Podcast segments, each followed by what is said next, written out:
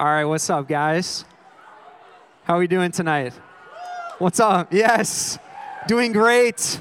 It's a lovely Thursday night here in Minneapolis. Come on. Great night to be at Salt Company. Glad you guys are here. Hey, my name's Austin. If you haven't met me yet, just want to say hey and that I'd love to get to know you. We've got new people coming every week, and if that's you tonight, just want to say uh, a special, really glad that you're joining with us tonight, and uh, let's chat afterwards, you know? I'd love to meet you. But Oh, also wanted to wanted to make this clear. If you're if you're wondering about like, oh, how do I sign up for the Salt Company conference and enter that drawing and make sure that I can be maybe you know have like a five, six, seven percent chance of winning eighty dollars? That's pretty good odds, wouldn't you say? That's pretty good odds. You should maybe uh, if you haven't scanned the QR code, you can also go to our website. There's a button on there. And you've got to you've got to register before like the end of the message because they're going to announce the winner at the very end of this service. So, oof. If you're looking at your phone uh, while I'm speaking, I won't think twice, you know. I'll assume that you're just registering. But hey, tonight I'm excited to talk to you guys about another story. We're continuing our series, uh, Dangerously Close. We've been looking at close encounters with God. What does it look like when somebody gets up close and personal, comes face to face with God? What happens? That's what we've been looking at in this series. Uh, but I've got a question for you to get started. Have you ever made a bad trade? A bad trade. Maybe what's coming to your mind right now is like Pokemon cards, you know? I don't know if that's what you guys did, but I wasn't really into Pokemon cards, but I did for a time have this nice little nerdy stretch where I was into Bakugan. Anybody know what Bakugan is? Oh my goodness. These like little spheres that you would like roll onto magnet cards and when the magnet triggered on this sphere it would open up into like this transformer type thing it is honestly a really fascinating feat of engineering but uh, kind of you know anyway it's pretty cool did you ever have a bad trade with Pokemon cards? Or like maybe you're thinking about your fantasy football team this week, you know, should not have gotten rid of Raheem Mostert, you know, should not have let that guy go. A bad trade, right? Okay, let me tell you about a bad trade that I looked up earlier. This is potentially, uh, people talk about it as potentially one of the craziest, worst trades in NBA history okay? I, I was reading it said in 1996, the Charlotte Hornets, NBA basketball team, drafted a guy named Kobe Bryant. You guys, you guys know Kobe Bryant. Basketball fan or not, you know that he was a legend. But interestingly enough, if you were to remember him, you know that he did not play for the Charlotte Hornets. What happened? The Charlotte Hornets traded uh, Kobe Bryant away for a guy that I don't even know how to pronounce his name. Vlad Divac, I think, is his name. He played Divac. Thank you. Uh, he played for like two years at the Charlotte Hornets, and then went other places. And Kobe Bryant, this is something. These are some things that marked his career. Okay, he played 20 seasons. He won five NBA championships. He was an 18 time All Star. He won an MVP, two NBA Finals MVPs. Yikes. Beast of a player. But what happened to the Charlotte Hornets? They gave him away. Bad trade, right? One of the one of the worst trades in NBA history. Would it be one of the worst trades of all time? What were they thinking? Giving away a guy like that what kind of career would he have had at the Charlotte Hornets? What does it look like if he stays on the Charlotte Hornets? Would they not be a bottom feeder team for all of eternity? Would they not have to move franchises to a different place? Who knows? Who knows? A worst trade, the worst trade. They missed out. But here's the thing, guys. You're thinking, Austin, where's he going to go with this? This is not the worst trade of all time. No, you and I actually have both committed a trade that was far worse than the Kobe trade. We have committed a God trade. In other words, idolatry. It's this thing where we trade God away and we put something else at the center of our life. We trade away something that could be so great, something that could be so amazing, and yet we put something else at the center of our affections. This is what idolatry is the exchange of God for an idol. It's the worst trade of all time, but each of us in this room and every person across the face of the earth has committed this trade. So tonight we're going to talk about idolatry, what it looks like. We're going to look at a story in 1 Samuel chapter 5 that talks about an idol. So if you guys want to turn to 1 Samuel chapter 5, that'd be awesome. It's quite a ways towards the beginning of your Bible, maybe like one sixth of the way. 1 Samuel chapter 5. And we're looking at an idol that had a name. His name was Dagon. Kind of a sweet name.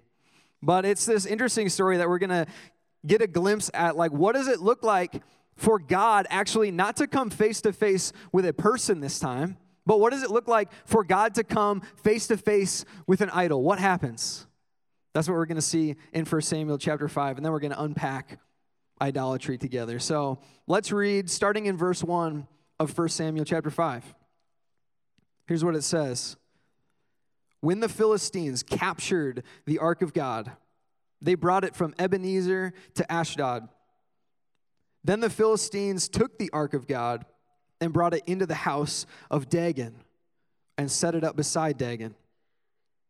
And when the people of Ashdod rose early the next day, behold, Dagon had fallen face downward on the ground before the ark of the Lord. So they took Dagon and they put him back in his place. But when they rose early on the next morning, behold, Dagon had fallen face downward on the ground before the ark of the Lord. And the head of Dagon and both his hands were lying cut off on the threshold. Only the trunk of Dagon was left to him. So, what happens when an idol comes face to face in the same room as the presence of God? Shatters. The idol even bows down and worships God. Here's something that we need to know, some questions that I want to answer for you. Here's stuff that I was thinking about when I was reading this text. Like, what is the ark of God? Let's get straight on, like, what is that? Okay? In simple terms, it was this chest, a beautifully designed, intricately designed chest that was where God chose to hold his presence. It belonged to the Israel, the, the people of Israel, and they would bring it around with them. And when it was in the tabernacle or in the temple, this is where the presence of God resided. This is where the high priest would go into the room, the Holy of Holies, and they would actually interact with God. His presence was in this chest. Okay, that's the ark of God. It's this chest where God dwelled. Now, how did it wind up in this place called Ashdod? Funny story. Do you guys remember the devious lick? Anybody?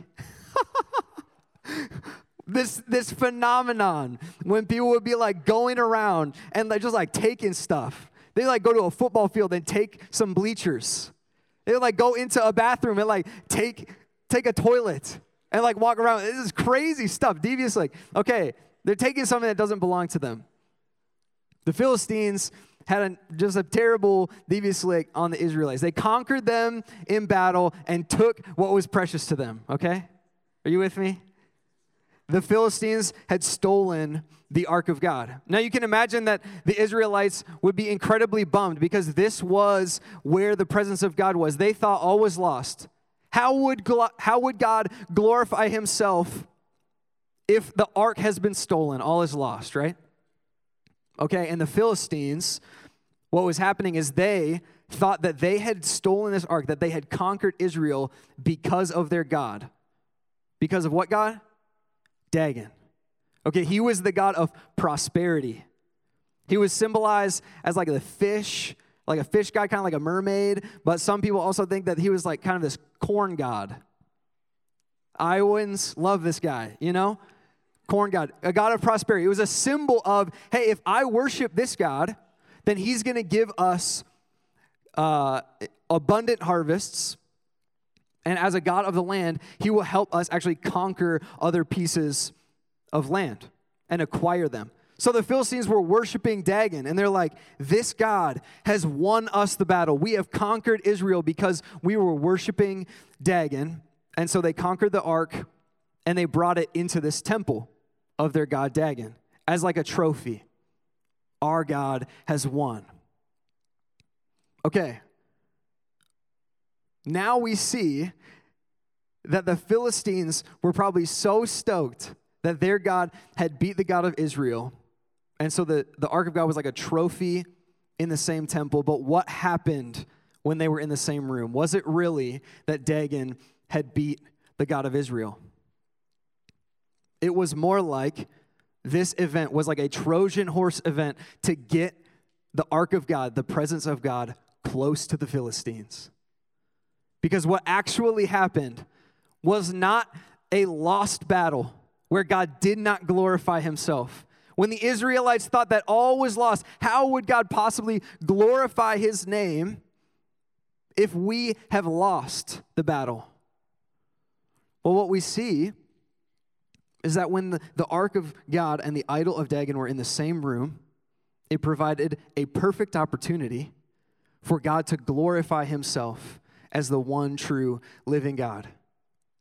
So one night, the idol falls and looks as if it's worshiping the one true God.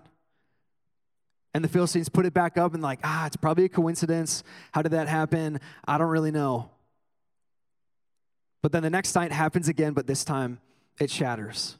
Evidence to them that the God of Israel was truly dwelling in this ark and that he was the true living God. Okay, what do we do with this? What do we do with this story?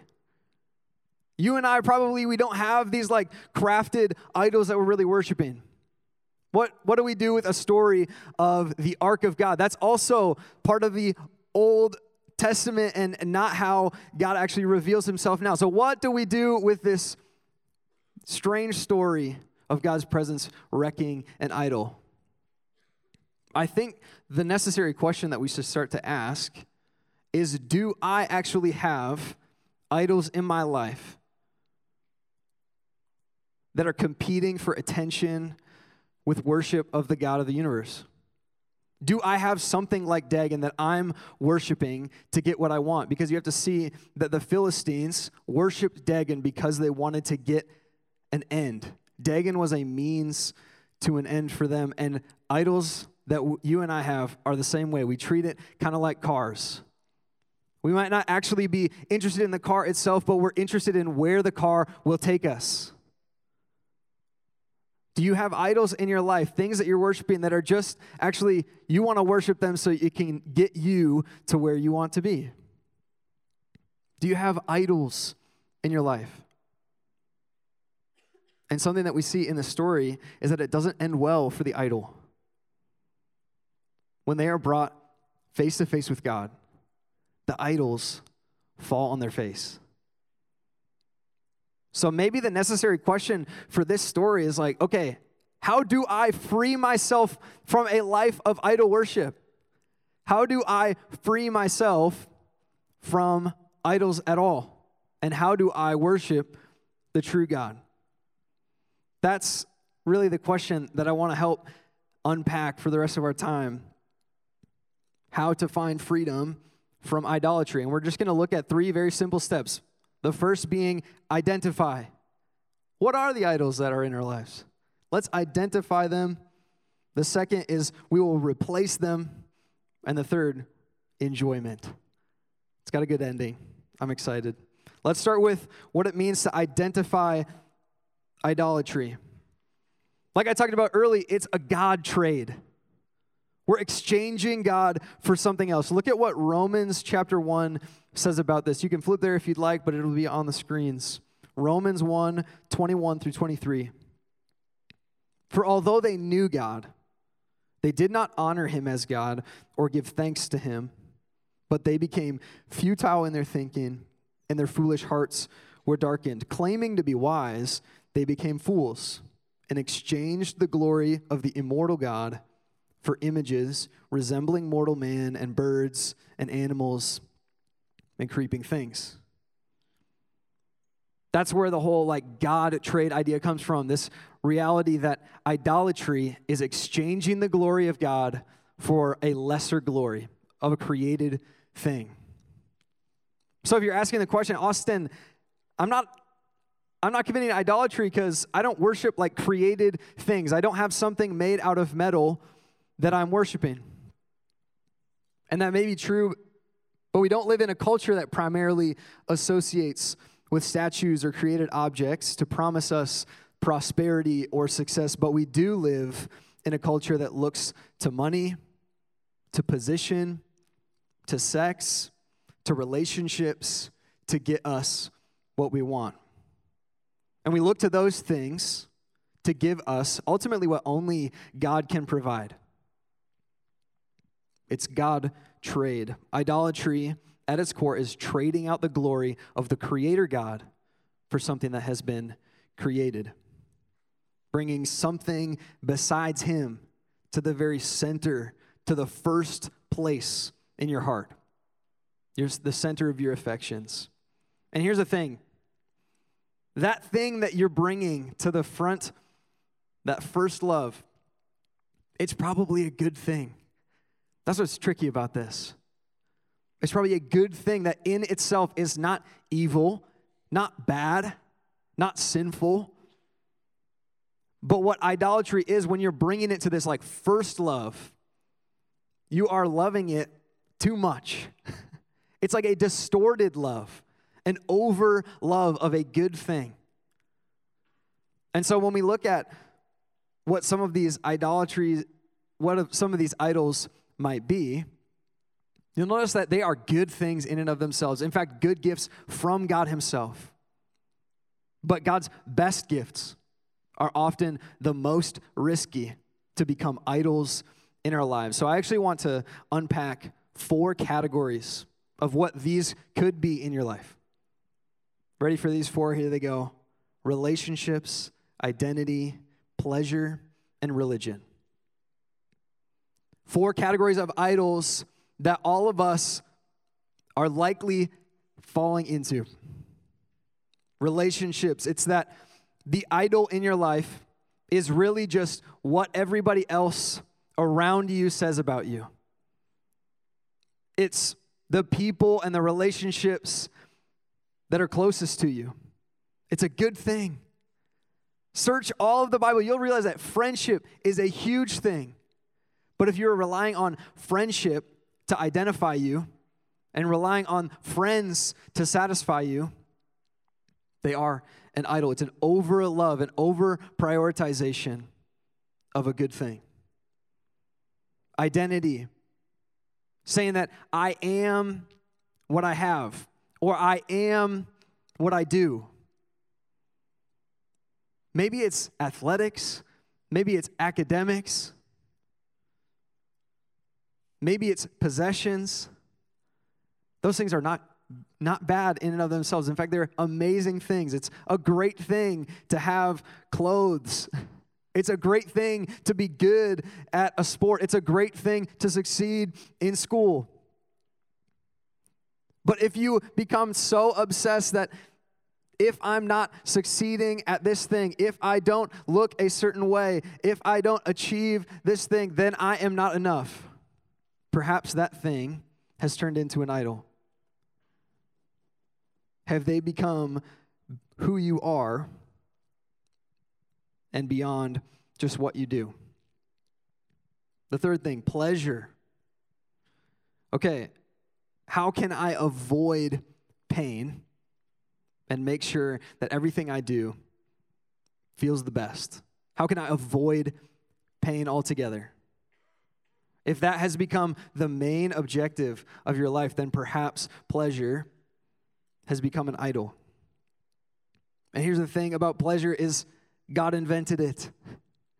God invented so many of the best pleasures in our lives food, drink, sex. He, invi- he invented these things for us to enjoy, but if they become the main thing, the thing that is driving our every motive, then perhaps they have become an idol.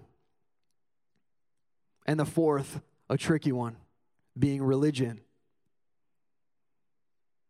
Perhaps religion has become an idol for you if you would say that your obedience to God is what causes him to love you? Is it up to you to earn the approval of God? Is it up to you to earn the love of God? Perhaps religion has become an idol that totally depends on you to earn God's favor instead of Him loving you first. Chances are, from those four categories, there's something in there that you have risen to a first love. You have exchanged God Himself and put one of those things in its place. How do I know if I've taken one of those good things and put them as a God thing? How do I know? Well, now I want to actually give you three symptoms, you might say, of what it looks like if I have actually taken one of those things and put them as an idol. Here's three helpful things that you can look at if you want to diagnose do I have an idol an idol in my life? The first being the patterns of sin, second being inordinate emotions, the third being sacrifice. Let's look at patterns of sin. A way that you can identify if something has turned into an idol in your life is when you're willing to compromise what you know is true and what you know is right in order to get something that you want.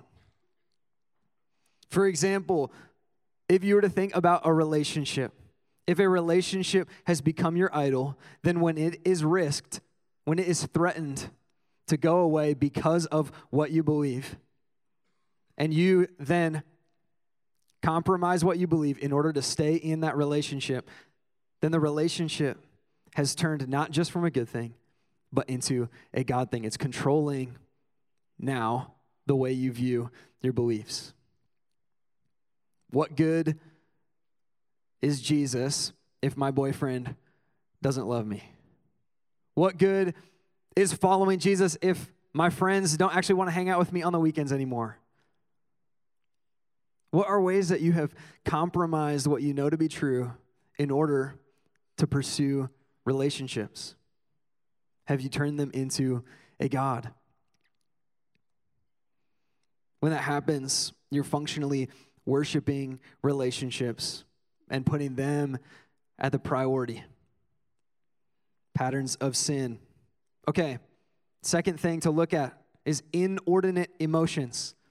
Here's what we mean that by that emotions that are atypical, emotions that are out of whack, uncharacteristic of you? Is there a thing that threatens your emotion so much that when something happens, it drives you kind of crazy?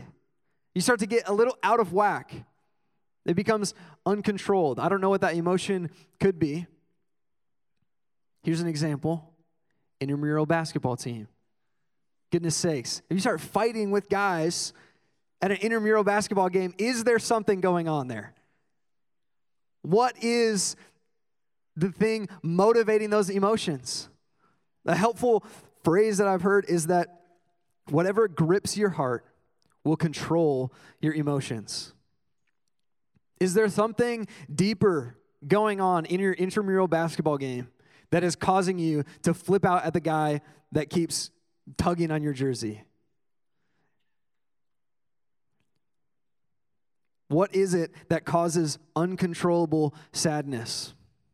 Not just crying and being sad, but uncontrollable emotion. What is the thing that gets you over the moon? What is controlling your emotions, it's likely the thing that has gripped your heart and come to the first place in your heart. Inordinate emotions. The third thing to look at is sacrifice.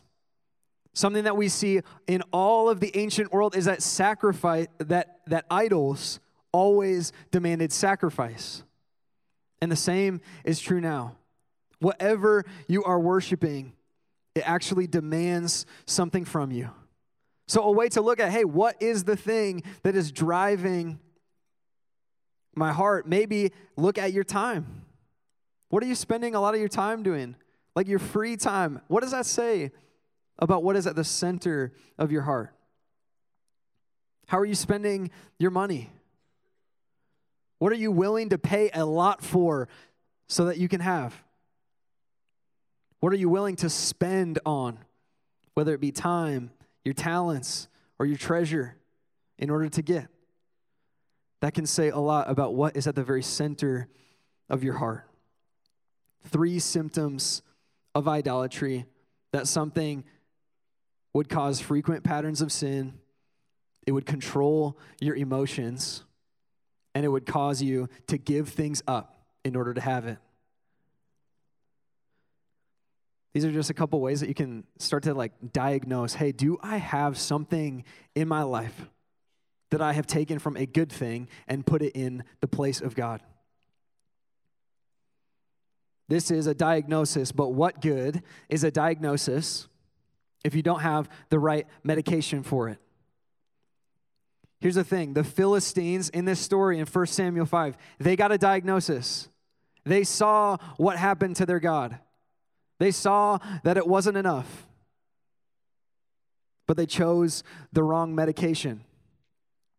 The medication that we're going to look like look at is replacement, but look at what the worshipers of Dagon did. When they came to the fork in the road, what would they do with their shattered idol? Look at 1 Samuel 5, 6 and 7.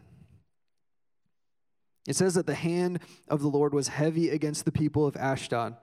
And he terrified and afflicted them with tumors, both Ashdod and its territory. And when the men of Ashdod saw how things were, they said, The ark of the God of Israel must not remain with us, for his hand is hard against us and against Dagon, our God.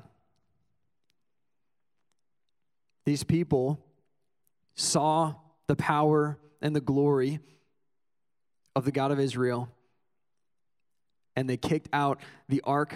They sent him away, and they remained worshiping Dagon. They sent God away, rejecting him, and it left them with a wounded community and a shattered idol. Their people got terribly sick, and their false God was shattered to pieces. the medication that they chose of the shattered idol, it was a bandage. They would resurrect this idol and they would keep on worshiping it. They would glue it back together and try and worship an idol that they had saw that they had seen be defeated. I think honestly, sometimes we do the exact same thing. We know what has happened to our idols, but we're trying to just glue it back together, stick a band aid on it, and try and convince everybody else around us that we're doing okay. How are you seeing how your idols are not enough, but trying to glue them together and convince other people around you, and even convince yourself that this is the good life for you? Haven't we seen time and time again some of these things that we put into the place of God, they ultimately fail us? And I think we can put ourselves in the shoes of these Philistines because it would be hard to deny the God that they've been worshiping and actually start worshiping the God of Israel. It would have been hard to change that way. There would have been a cost for sure. But isn't there a greater cost to continue worshiping a God that shatters, a God that ultimately is just a band aid, a God that ultimately has no power. That cost is even greater. If it feels like your life is in pieces, perhaps it is God trying to reveal to you that the thing that you are worshiping does not satisfy you and cannot satisfy you. Perhaps he's trying to draw you into himself and say, hey, I'm the one. I'm the one that can actually meet your needs. I'm the one that can fulfill your every desire. That's what he was doing to the Philistines. Here's what we see in the shattered idol of Dagon that the idol in your heart always over promises and under delivers.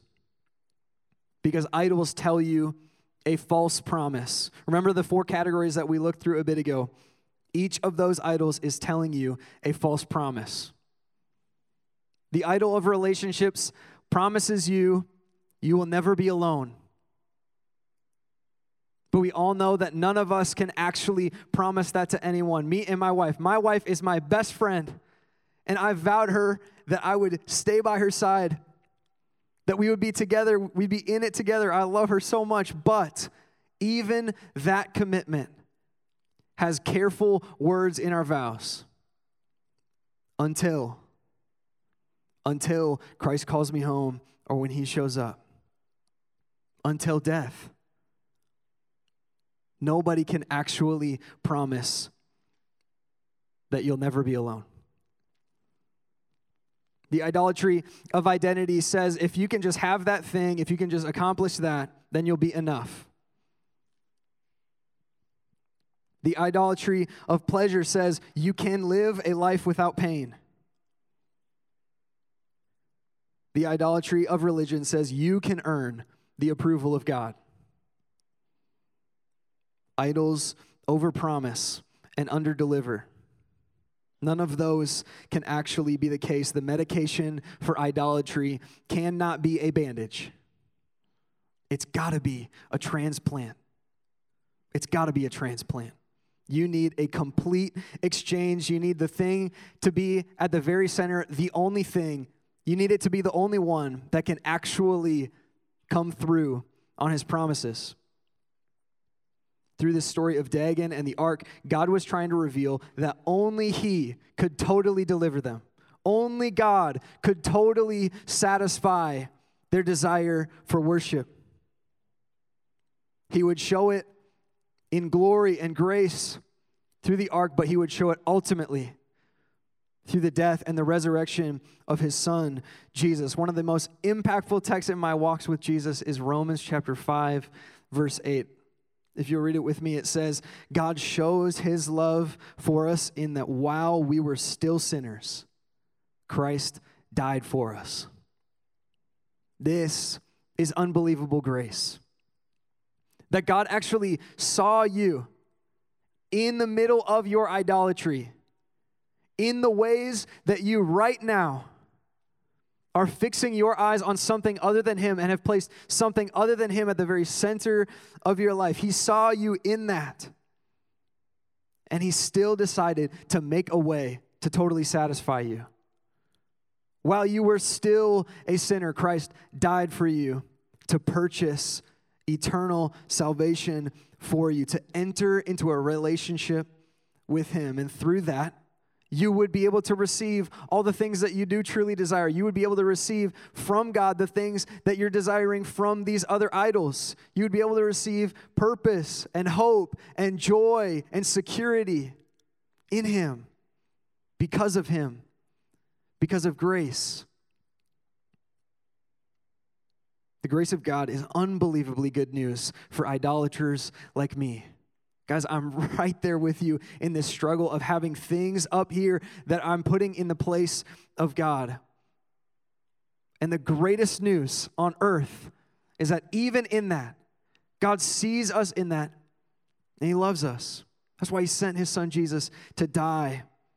But the unexpected glory, the glory is in the resurrection it's what assures us of the great truth of the gospel that three days after Jesus was buried in our place, he rose from the grave and he's alive, showing his power similarly to how he conquered Dagon. God has power over sin and death entirely. It's how Jesus raised from the grave and proves to us he is worth following. God in his power over death, raised Jesus from the grave and seated him in glory where he's reigning right now. We did not have to put our God back together with glue or a band aid. He brought himself out of the grave. He is powerful enough. And this is how we know that God will deliver on all of his promises. that when idols shatter and cannot deliver, God always delivers.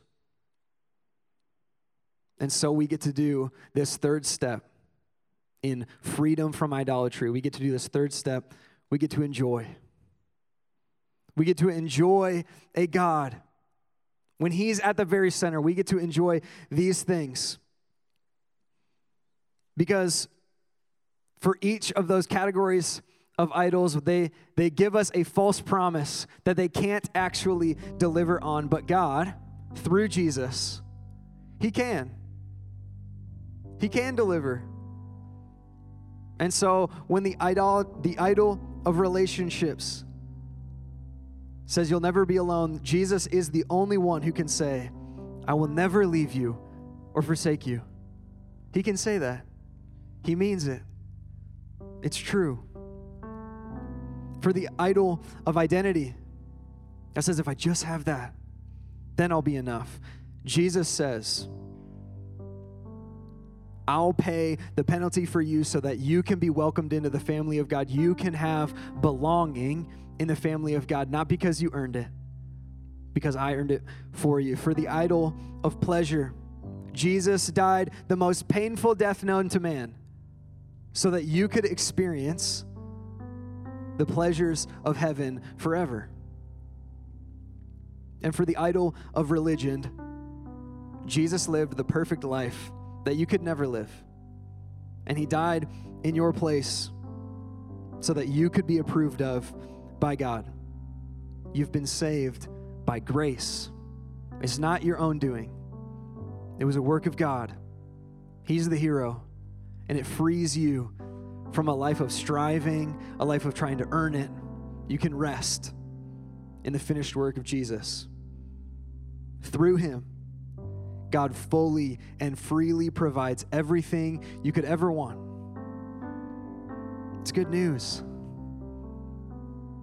He traded places with you so that you could trade away the idol and receive Him and look to Him to satisfy your every, every need.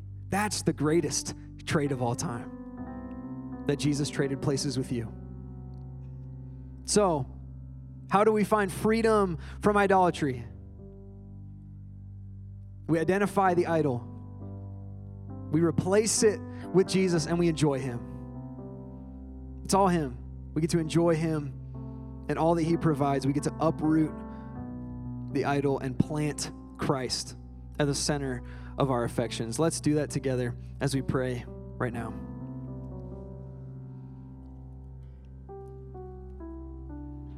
Father, thank you for this great truth that you do satisfy everything that we could ever want, everything that we could ever need. You meet those needs, God. And we're sorry for not acknowledging that and trying to find satisfaction and worth and glory in other things. God, we've made a terrible mistake in trading you away and putting something else in your place. God, thank you for seeing us as we were doing that and saying, I want to make a way for you to enjoy me forever. God, thank you for sending your son to do what we couldn't do, to pay the penalty for sin and, and be raised in victory so that we can trust your words. God, I pray that you would free us from idols tonight. Would you throw them out and would you be at the center? Would you receive the praise and the worship and the attention that you deserve? And I pray that we would be just a people totally in love with you. And would you be glorified in that? Would our lives change because of that? And would you receive glory from that? God, we love you and pray this in your name. Amen.